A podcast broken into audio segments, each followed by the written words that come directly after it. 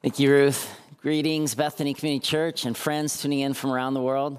My name is Pastor Scott. I am the lead pastor for Bethany North and the executive lead pastor that works with our executive team. Happy Palm Sunday to you all. It is a uh, great privilege to be speaking today, as well as uh, a, a big challenge, if, if I'm honest, to bring this word of triumph and peace in a time of anxiety. I don't know about you, but for me, it's just been it's been quite a week. I mean, just in my house this week, I, am married, I have four kids, so all of a sudden now we're homeschooling parents once again.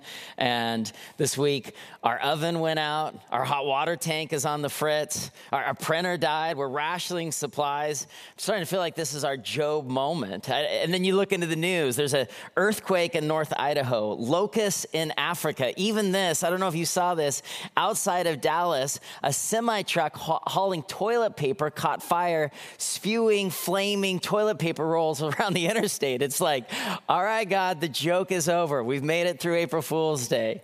When will this pass? We don't know.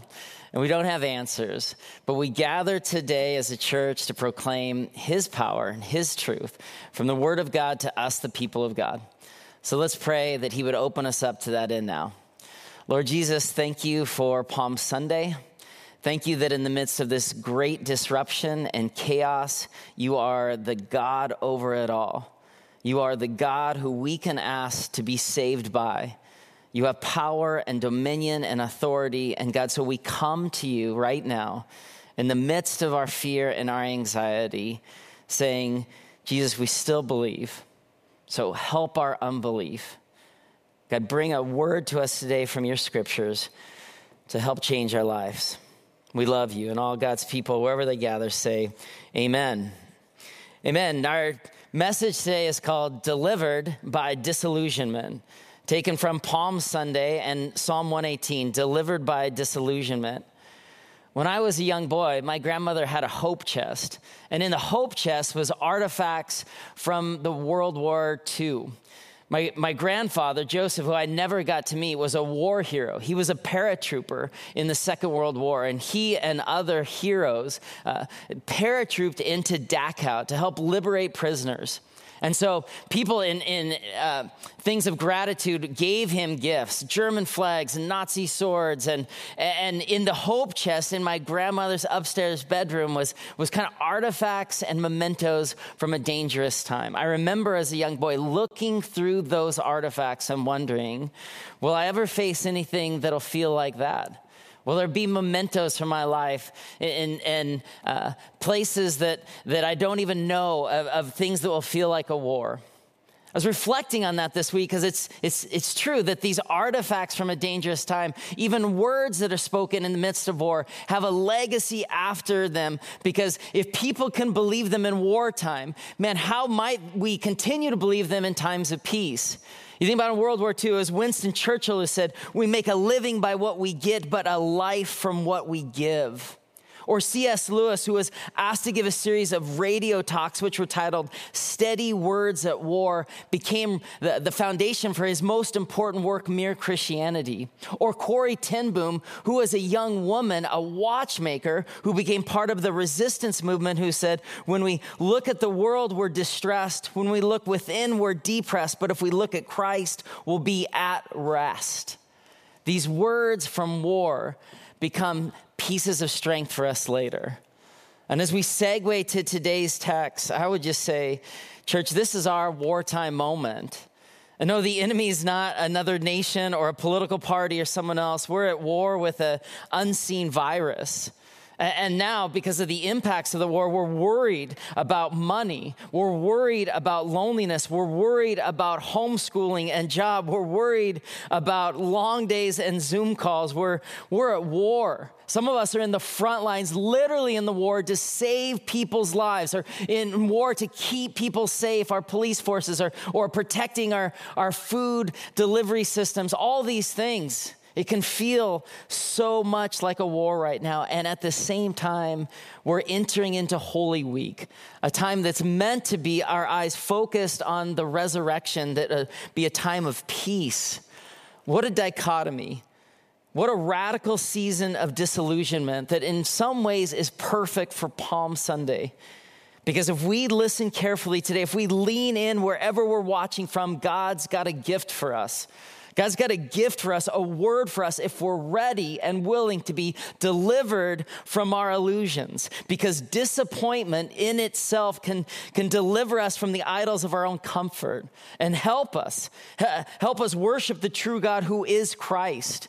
That's what we're celebrating on Palm Sunday. Jesus came and the world saying, Hosanna, literally, save us, please, help us, please. But they had no idea how differently what they were asking for and the deliverance that Jesus would offer, they had no idea how at odds they were.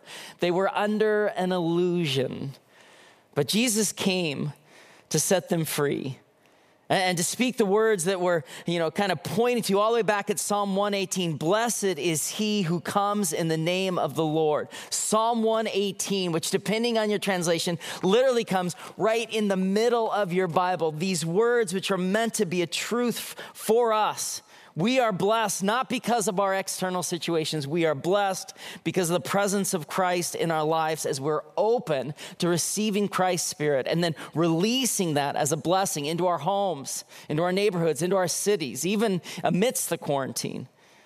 And Jesus came to live out these words that blessed is he who comes it was said of these words that they were read in the book of Ezra when the, when the temple was dedicated. They read Psalm 118. Uh, later, Psalm 118 would be quoted five times in the New Testament. Uh, Martin Luther, the great reformer, this was his favorite psalm. He had the words, I will not die but live, hanging in his study. study. And so for us, these are special words for a world at war. It's better, says Psalm 118, to trust in the Lord than to put confidence in any man. The beautiful, mysterious, strange heart of our faith is that grief and loss are mixed with vision and hope. And our scriptures normalize grief but advertise hope. And so today, Palm Sunday, sets the stage for the disillusionment of Good Friday and, and the ultimate truth of Resurrection Sunday. And it begins today. And so, as we open up the scriptures from Psalm 118 and also from different uh, scriptures of Matthew's telling of Palm Sunday, we're going to learn that God gives a person and not a plan. And that person, Jesus Christ, is powerful, and there is power even in pain. And so, hear me closely, church. We can be delivered in disillusionment. Let's start here at the beginning. The plan is the person. The plan is the person. As we're teaching through Palm Sunday, what we call the triumphal entry is actually this Greek term, dikaios kaisozon, literally meaning righteousness and saving. It wasn't necessarily about triumph. Palm Sunday meant one thing Jesus is here, but not in the way that you expect. Now, keep in mind, during his public ministry for three years, Jesus has been relatively quiet on his identity, but not now. His time had come. He sent his disciples into the city, and then he tells them if anyone asks you what you're gathering this donkey for, tell him the Lord needs it. Tell him the Lord needs it. The prophecy goes to Zechariah 9 9. Your king will come on a donkey. And so the people start saying these words from Psalm 118 God saves in highest places, Hosanna. And all four gospel give us different angles on the greatest story ever told, different angles of that, of this presentation of the king. Luke has Jesus weeping over Jerusalem. It didn't have to be like this, this angle of our Savior who laments. Uh, Mark 11 says that Jesus entered in Jerusalem and went into the temple courts and looked around at everything. And because it was late, he just was silent. Our Savior is quiet. John, many people, because they had heard that Jesus raised Lazarus, they went out to meet him. Our Savior heals. Matthew, when Jesus entered Jerusalem, the whole city was stirred and asked, Who is this? They said, It's Jesus. Our Savior has power. The city in Matthew is, is erupting. It's chaotic. It's stirred greatly. The city was literally quaking. This is a gigantic disruption that, in the midst of Passover, comes who they're calling the coming king. Typically, in Jerusalem, in the life of Christ, there was about 30,000 inhabitants, but scholars say during the Passover, there could be somewhere between 125 and 150,000 uh, spiritual pilgrims in the city. So it's, it's chaos and that's the scene that Jesus enters into. And then the people are asking, Who is this? They're looking for answers too. How do we make sense when, when, when we're kind of coming to grips with disillusionment? And the crowds say he's the prophet, the same crowds who would call for his death not five days later, crucify. Be careful if you're drawing your wisdom from the crowds because they don't know the plan either. But how you look for Christ reveals what you're looking for. How you look reveals what you're looking for. For the crowds, they were looking for their power back.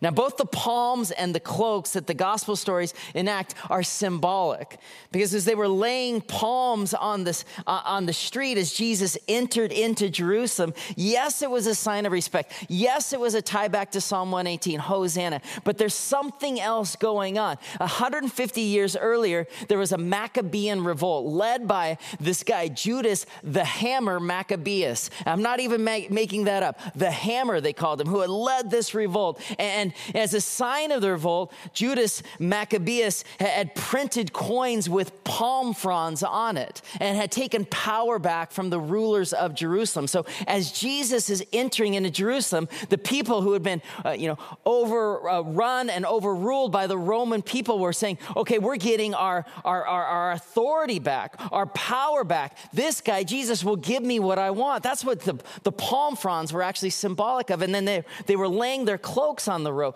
What does that mean? They were laying their coats on the road as Jesus entered into it. This is really interesting because the laying the coats on the ground actually was a Roman tradition to please the gods. In, in Roman lore, citizens spread cloaks on the streets to welcome gods and then later to welcome the uh, incoming conquerors. When they, would, when they would conquer a new country, the Roman people would put cloaks on the ground to say, Welcome for more power to our kingdom.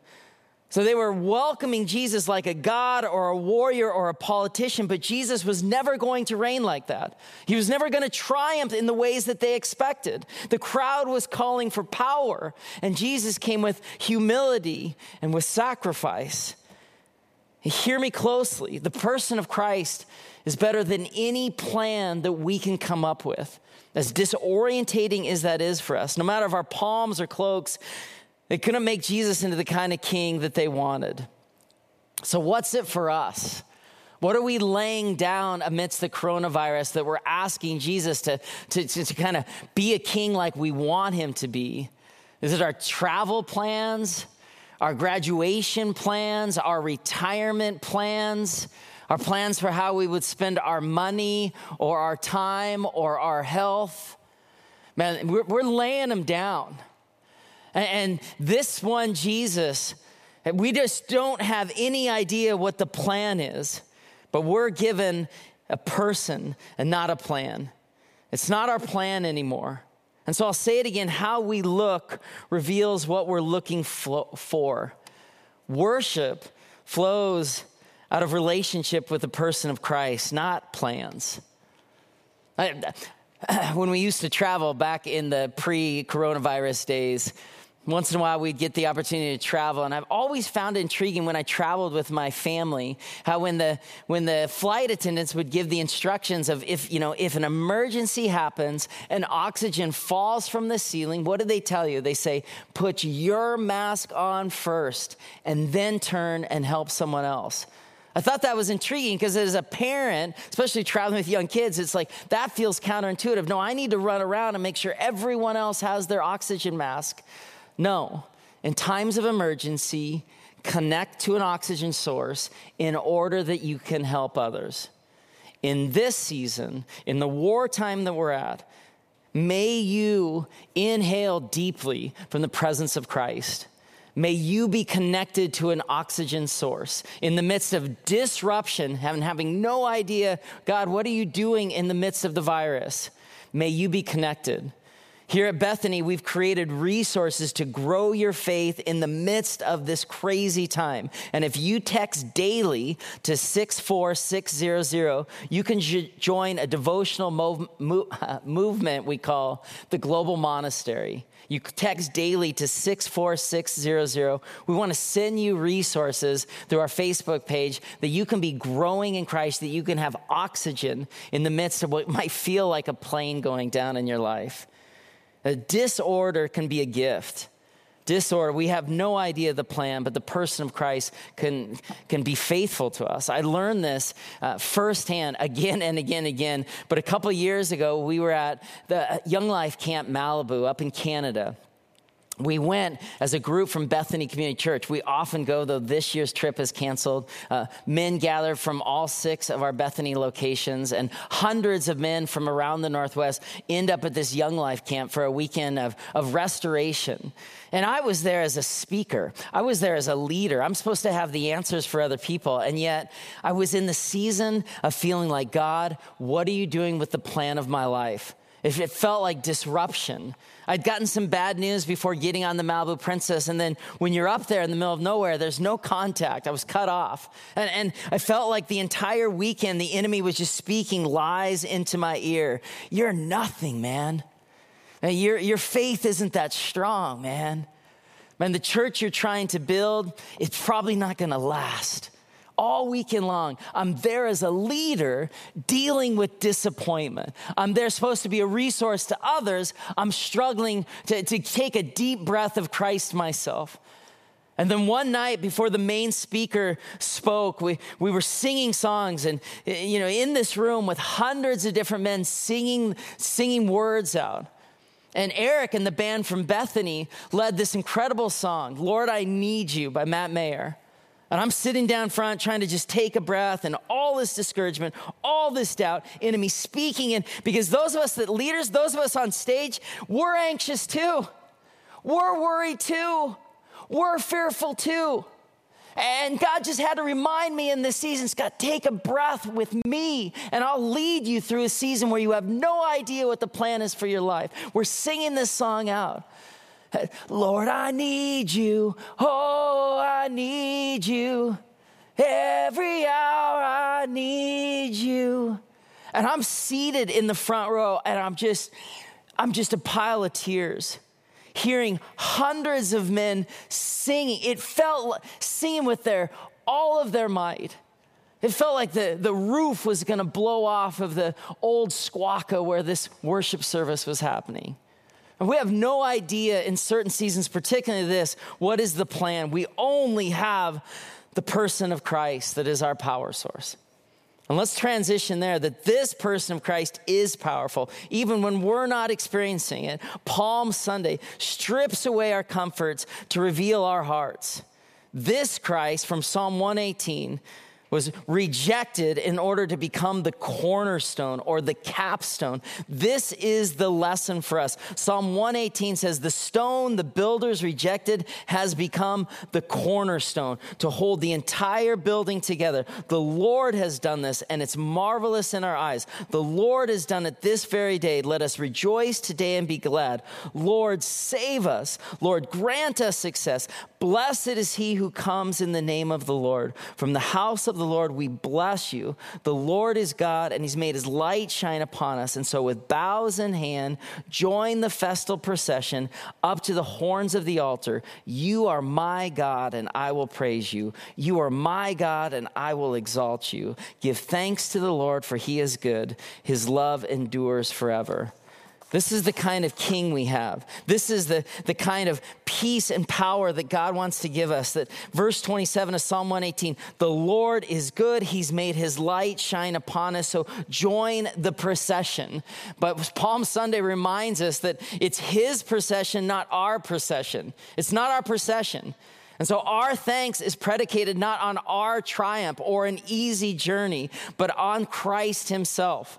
A false procession, God, give me what I want and I will join your parade. A true procession is eh, this God, deliver us.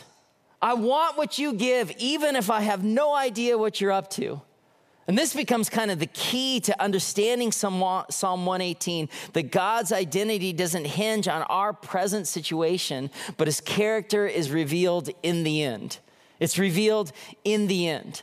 Psalm 118, you'll have to read it this week, but it's just full of all these stories where God showed up even when the psalmist had no idea what God was doing. Verse 5 When I was hard pressed, I cried to the Lord, and He brought me into wide open spaces. And that's good news, especially for those of us social distancing, right? In, in hard pressed, God brought me to wide open places. Verse 6 I won't be afraid. What will mere mortals do to me? Verse 11 They surrounded me. Verse 12 12, they swarm like bees. Verse 13, I was pushed back and about to fall. Verse 14, the Lord's my strength and defense. Verse 17, I will not die but live and proclaim what the Lord has done. And this virus and the resulting sickness has no power over our Christian identity. This virus and, what it's doing in our city has no authority over the Spirit of God in you. Please receive that as truth today. It has every bit authority over our mere bodies, and we're struggling to keep safe in that. But what our hope is, is not predicated on our physical health, our financial health, our emotional health, uh, easy journeys. Our hope is in Christ. Christ. And so when we struggle, when the world is falling apart, we declare the capstone, the cornerstone, the God that will hold us together. This is the reality. In the absence of plans, then, some of us start to be inclined to question his power. Verse 24 of Psalm 118 says, The Lord has done it this very day, so let us rejoice and be glad. This very day timing's of interest to us in modernity because the one thing pre COVID 19 that we were all short of was what? Time. We were all starved from time.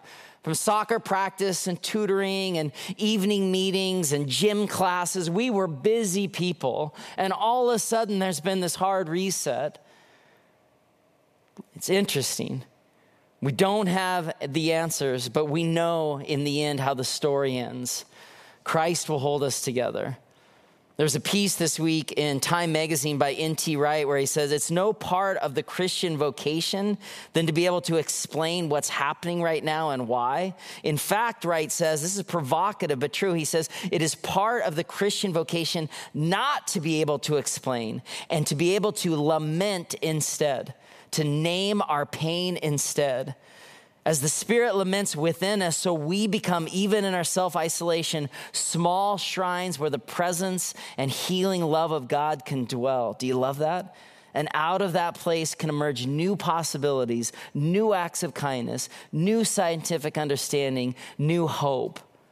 Lament and hope mixed together yeah, that's what the message is. That's what the scriptures have always said. You won't have a plan, you will have the person of Christ, and that person has authority and that person has power. This is what Psalm 118 then ties into the Palm Sunday story. And I didn't even know until studying this week what's really incredible. Psalm 118 was the final psalm sung during a Passover meal. So in Matthew 26, when it talks about Jesus heading out where he would give his life for us, it says, Matthew 26, 30, when they had sung a hymn, they went out to the Mount of Olives. They sung Psalm 118. Jesus did. This was his final words heading into the worst storm he would ever face. That his power wasn't about an authority here on earth, it was about laying down his life in service to his God. Incredible. And so I just want to remind you again don't mistake fear of the virus or the anxiety we're all feeling right now or the pain of suffering of watching people get sick. Don't confuse that with the powerless God. And maybe this will be our moment as a church to be moved to action, to be moved to compassion, to be asking in faith for God to end this virus, to do a miracle. And while we wait for that, for our, for our, our faith still to grow. And many are asking, what can we do right now? What can we do? What can we do? This, is pretty simple. We can't start a bunch of programs. We can just be full of God's power in and of ourselves in order to be that blessing into the city. To, to first of all, care for our neighbors in whatever practical ways we can. Or secondly, to serve the sick, the hurting, and the shut ins. For those of you on the lines right now, risking your, your health for us, we're so grateful. We're praying for your health. Third, uh, launch virtual small groups. Our church is doing it. Or join prayer groups or, or call friends or family. The, the hunger for connection now is, is making us live differently. Uh, and lastly, just love your community and your city well. We've got this, Seattle. Not because of our power, because of His. This is the gospel message. We don't get what we want, but we're included in a story better than we can ever know the ending of. That kid that was looking at the hope chest that was me as a little boy. I mean, many decades from now, your, your legacy will be telling stories about these wartime moments about how your faith increased in the middle of coronavirus, about how you had to homeschool your kids and still work a job, how you learned to change your whole organization, how you, even in your sickness, how you clung to your hope of Christ. These are your legacy moments. This is the time to be the church and tap into his power, not our own. And that'll lead us into our final point here that even in pain, that there's power available. Even in struggle and suffering, God's power is real. Uh, Richard spoke a couple weeks ago that we move from order to disorder to reorder. And if that is the case, then Palm Sunday is a lens for us that there is a gift of disillusionment there's a gift of disillusionment as things start to be the non normal. We can say, Jesus, increase our faith. We can ask and pray. And even in pain, there is power available. Isaiah 53 5 says, He was pierced for our transgressions, He was crushed for our iniquities. The punishment that brought us peace was on Him. And don't miss this by His wounds, we are healed. As, by his wounds, we are healed. It doesn't quite make sense to us, but this was always going to be the plan. That when Jesus came, by his wounds, we would find our healing. By his blood, that we would be covered over. By his grace, that we would be adopted into the family. And so, as the world starts to feel like it's dying, as Christians, our hope can be activated. It's happening, Lord. It feels like death, and I don't like this feeling very much, but I'm gonna trust you. We're healed, not when we heal ourselves, but by his wounds. May that be our story. May this be our faith defining time. Power through wounds, even in pain. And in this way, disillusionment happens when our idols of comfort and knowing are replaced by the person of Christ. And as disillusionment happens, we tap into his power. We can find him even in our pain. And so may this be our prayer. God, will you deliver us from disappointment? God, will you work within us and remove our illusions of control and replace our fear and anxiety with faith and trust? It is no easy thing to get up here and preach this message to you because I'm scared too. I'm scared too. I, am absolutely petrified. But God's got us, He's got us. And these will be stories we'll tell on the far side that we became different because of what we suffered through this time. May our faith increase and may disillusionment that is painful set us free. Barbara Brown Taylor, a theologian, uh, says this disillusion, she writes, is when we find out what is not true and we're set free to seek what it is, if we dare, to turn away from the God who is supposed to be in order to seek the God who is. Isn't that good? That's what disillusionment does. It allows us to seek the God who is. And so we name without apology that this time is a grief, and we name without apology that this time can be a gift. Both are true. If the Lord increases our faith, we're learning, we're learning in many ways how to be human again, how to have faith again. How this story of Palm Sunday and Good Friday to Easter makes sense again. And may we, like Habakkuk 2, say, put ourselves on the watch where God can speak to us and not into places where we're trying to control the outcome or self medicate our anxiety or, ter- or hide in fear or anxiety. May we say the words of Psalm 118, verse 24 This is the day the Lord has made. Let us rejoice and be glad in it. This is the day of God's love. This is the day. There's no other day that's been set before us. This is the life. There's no other life. And so in Christ, He dwells on you. May we as a church, may we as people hungering to have our faith increase, may we draw on the resource that is in Christ. That in, or, in disorder and disillusionment, there's a bright light that Christ can shine on us. Bright lights in dark places. Bright light that is Christ in the darkest time in my own life, some of what's so hard right now is I'm a survivor of grief. I lost a child almost 11 years ago. And so I'm really worried about the people that I'm cared uh, that I'm caring for. I'm really worried about keeping people safe. I'm really worried. It was it was this room 11 years ago that we mourned and lamented a son that we never got to raise because he died.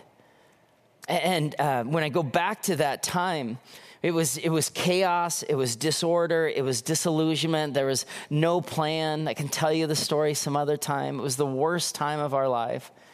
And about a month after the loss, my wife and I just looked at each other and said, We, we just need to go. We just need to go. We packed up our two kids at the time, our two year old and a four year old, my little boy and my little girl, and we drove to California. We were newly transplanted in Seattle, but our Christian community, many of them were in California. And we just wanted to be surrounded by people that knew us. We wanted to be covered in the shadow of, of Christian fellowship and we wanted some sunshine. It was January in Seattle. We were just, we were done.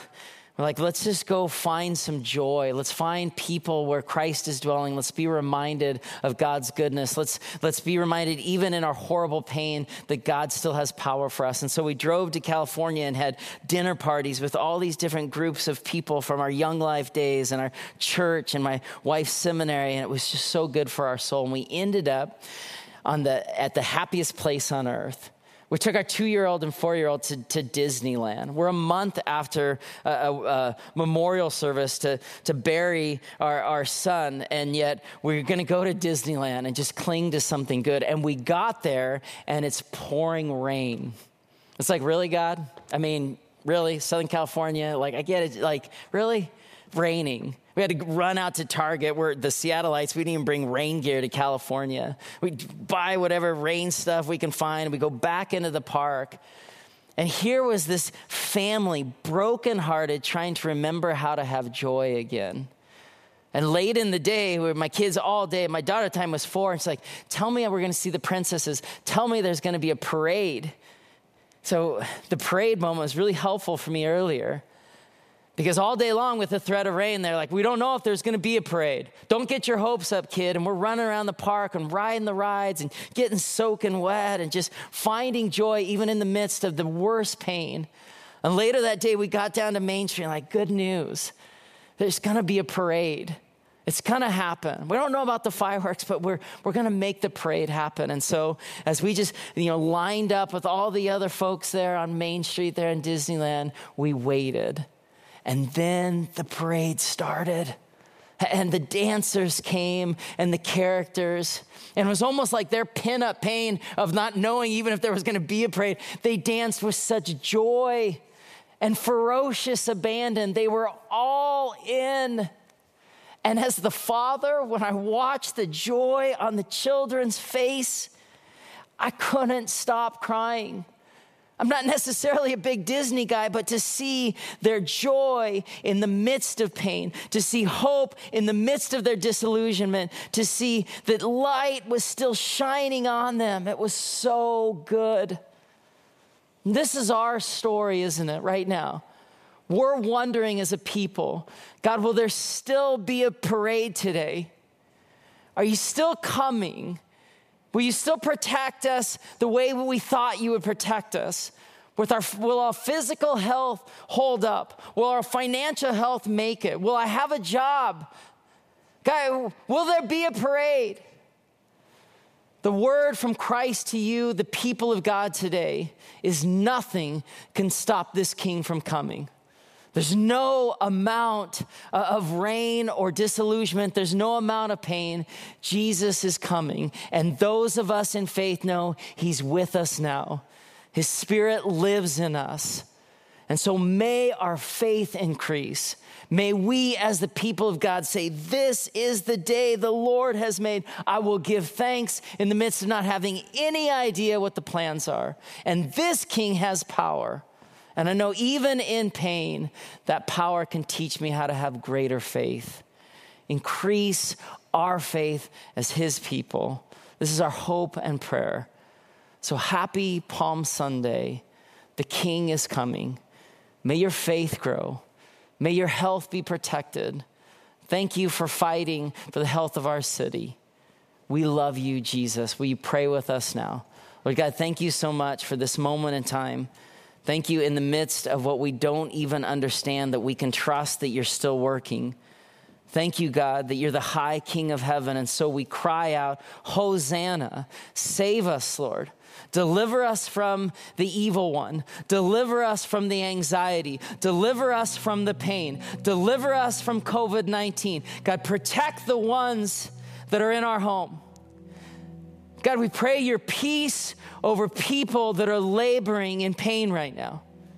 We pray for those literally sick right now, literally driving to work right now. God, we, we don't understand, but we're saying today the parade, nothing's gonna stop your parade from coming. Nothing. We're laying down our idols, we're laying down our false gods. We're laying down the things we clung to, and we're confessing that we have, we've made a, an idol out of an easy journey.